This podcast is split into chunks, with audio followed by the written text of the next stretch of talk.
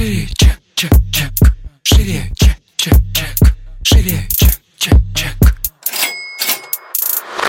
Всем привет! Это выпуск подкаста «Шире чек». Меня зовут Ира Подрез, и дважды в неделю вы слышите мой голос. В этом подкасте мы говорим про продажи, как перестать их бояться, что делать с синдромом самозванца, как поднять чек и начать зарабатывать больше. Ну и самое главное, к чему мы с вами идем, это системные продажи. Шире, чек. Хочу напомнить, что у нашего подкаста есть партнер .банк, банк для предпринимателей и предприятий. Также у ребят есть очень крутая услуга корпоративная карта с кэшбэком. Это пластиковая карта, которая привязана к вашему расчетному счету. Ей можно расплачиваться в магазинах как обычной карточкой. Также все операции по карте можно будет легко провести через бухгалтерию. И плюс ко всему, э, часть трат у вас э, будет учитываться уже как расходы для бизнеса. Таким образом, вы сможете, собственно, уменьшать налоги. Кстати, можно еще сделать карты для своих сотрудников и следить за корпоративными тратами. Это довольно удобно. У нас, допустим, допустим, между собой есть корпоративные карты, и мы можем с одного расчетного счета оплачиваться, при этом используя две разных карточки. Ну и в качестве бонуса до 5% от трат вам возвращаются кэшбэком. Чтобы стать клиентом точки, переходите по ссылке в описании. Чек, чек, чек. Шире.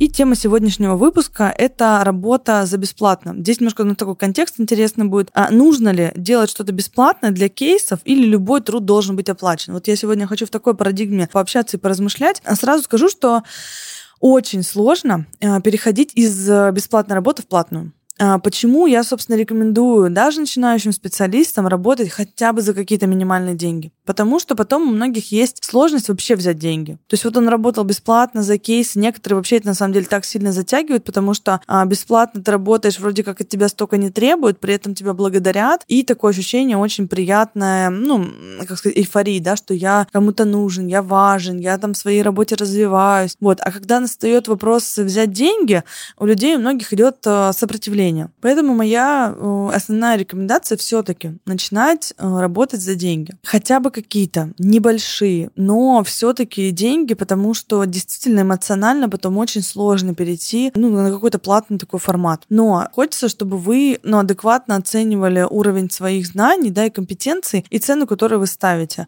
Потому что у многих новичков, их там где-то на курсах учат, что не выходят, я, значит, цену должен сразу поставить какую-то большую, я ну, там за копейки работать не хочу и так так далее. Не самый лучший, наверное, вариант наработать себе репутацию. Вот. Но я, допустим, вспоминаю свои там, свое начало. Я много выступала бесплатно. И, собственно, делаю до сих пор это бесплатно. Именно когда меня кто-то зовут, я делюсь своей экспертностью бесплатно. Ну вот. У меня есть там платные мероприятия, но их не так много. В основном эта история все-таки про бесплатное участие. Но если мы говорим про какие-то услуги, я даже в институте оказывала услуги платные, когда я еще училась вообще в универе.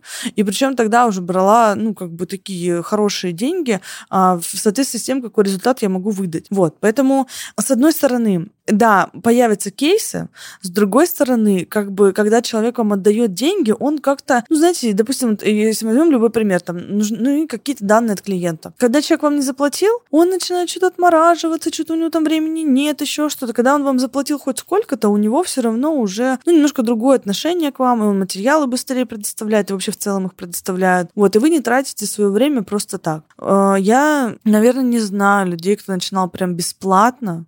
Хотя, нет, знаю, но у них были проблемы потом точно с переходом к платному формату. Я вот поэтому за вот этот вот именно переход волнуюсь на самом деле, потому что одно дело, что вы наработаете все кейсы, вы их реально наработаете, они у вас появятся, а, но придет время, когда нужно будет брать платно. И вот тогда получается такой, знаете, некий дисбаланс, потому что маленькие деньги вы не брали, а сейчас опыта у вас уже на какие-то деньги побольше, а брать деньги вы не можете, потому что интуитивно не очень понятно, ну, многим стыдно, чувствовать чувство вины там и так далее. Просто проще прожить чувство вины и стыда на маленьких деньгах, а, потому что сразу потом в большие очень сложно, сложно зайти. И плюс многие начинают... Ну, короче, при продаже это чувствуется. Многие э, говорят о том, что я не хочу дешево продавать, я хочу продавать только дорого. У меня уже, условно, там 10 каких-то крутых кейсов, а дорого у него не покупают, потому что он не может донести ценность. Потому что, когда вы имеете товарно-денежные отношения, вы прям доносите ценность, и вам деньги за это платят, вы вот эту саму продажу отрабатываете. А вот когда вы э, изначально деньги не брали, а за бесплатно люди соглашаются очень легко и очень просто, у вас нет понимания, как совершается продажа. А, и когда вы вдруг начинаете продавать там условно на 10 тысячах, у вас нет вот этой вот сцепки. да, а как это продать на 10 тысяч, потому что вы даже на 500 рублей не могли продать, и на тысячу вы не продавали. Потому что проще навык продаж оттачивать именно вот, ну, постепенно, да, вот сначала на одни деньги, потом побольше, побольше, побольше, и тогда у вас очень понятный будет рост с точки зрения самого навыка продажи. Потому что, ну, там действительно будет такой вот затык. И многие считают, я пока не уверен, но я сейчас отучусь, а, у меня там будет, условно, 10 кейсов, и потом я пойду уверенно продавать. Нет, навык уверенных продаж так не строится. Он строится именно на навыке самих продаж. И этот навык самих продаж, он должен оттачиваться на маленьких продуктах, потом побольше, побольше и побольше. Это точно так же, как на самом деле менеджеры по продажам, когда приходят, если они, ну, не продавали дешевые продукты на дорогие, ну, как бы не всех получается завести вообще в целом. Но вот если им было понятно, как продавать, типа, там, на 10 тысяч рублей, потом на 40 тысяч рублей, а потом там на 70 и на 100 тысяч рублей, вот такая градация, да, она очень легко дается эмоционально. И даже на снижение они уже потом многие не идут, говорят, слушай, не, ну мы, типа, лучше подороже будем продавать. Но потому что им понятен навык продажи на каждую из этих сумм. А вот такой скачок резкий сделать, это очень сложно. Плюс ко всему, вот навык донесения ценности, он у всех страдает, и в основном то, что я слышу, типа, я подняла чек, и у меня там перестали покупать. Перестали покупать просто потому, что у вас нет навыка донесения нанесения ценности на те деньги, которые вы заявляете. И вот когда вы изначально заявляли ноль, да, ну против нуля вообще ценность можно любую. Можно поставить на другом краю печеньку, и она будет больше, чем ноль. Вот. И у вас будут эту печеньку покупать, потому что вы раздаете ее бесплатно, условно.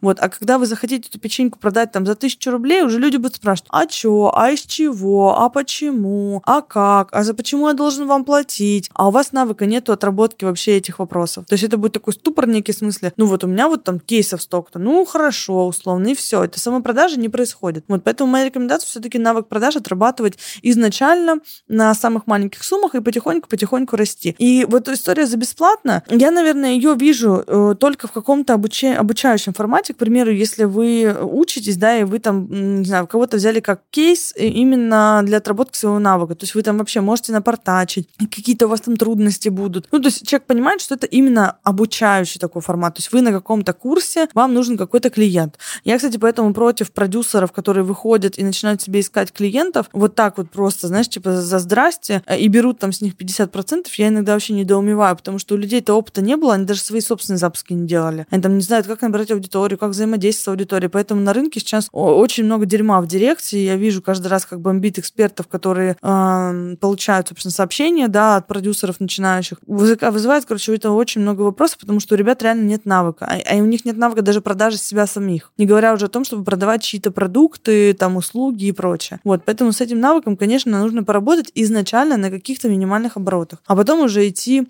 в повышение, там, причем повышение, неважно, а, выручки общей, там, да, повышение каких-то э, цены на продукты и прочее, вот. Но нужно начинать с чего-то минимального а, и сразу предупреждать человека о рисках, что риски будут. Если вы берете клиента, который будет кейсом на вашем обучении, то он тоже должен понимать, что вы можете в минус уйти. Потому что я знаю случаи, где где продюсеры с экспертом сработали в минус. То есть они запустили трафик на деньги эксперта, там таргет, не таргет, на вебинар людей пригнали, нифига не продали, и у эксперта там минус деньги за презентацию, там деньги за каких-то сотрудников, деньги за трафик, деньги там за вебинарные комнаты, за аренду студии и так далее. То есть у кого-то там 100, 150, там, ну, по-разному бывает, и сколько, денег тоже по-разному могут вложить, и могут остаться в минусах. Поэтому вот тут вот нужно быть просто предельно честными в этом вопросе. А если вы уже вышли с каких-то продуктов а, ну, имеете какой-то маломальский опыт, а, или хотя бы, да, там начинаете, ну, реально, такой там 500 рублей, 500 рублей сейчас вообще невеликие деньги, 1000 рублей, за это можно спокойно отдать, ну, как бы за труд человека, да, там, за его какие-то затраты. Так, кстати, визажисты же многие начинают за расходники работать. То есть они изначально не претендуют на работу там в плюс, но хотя бы расходники они отбивают. И ты, когда идешь там к человеку, который только учится,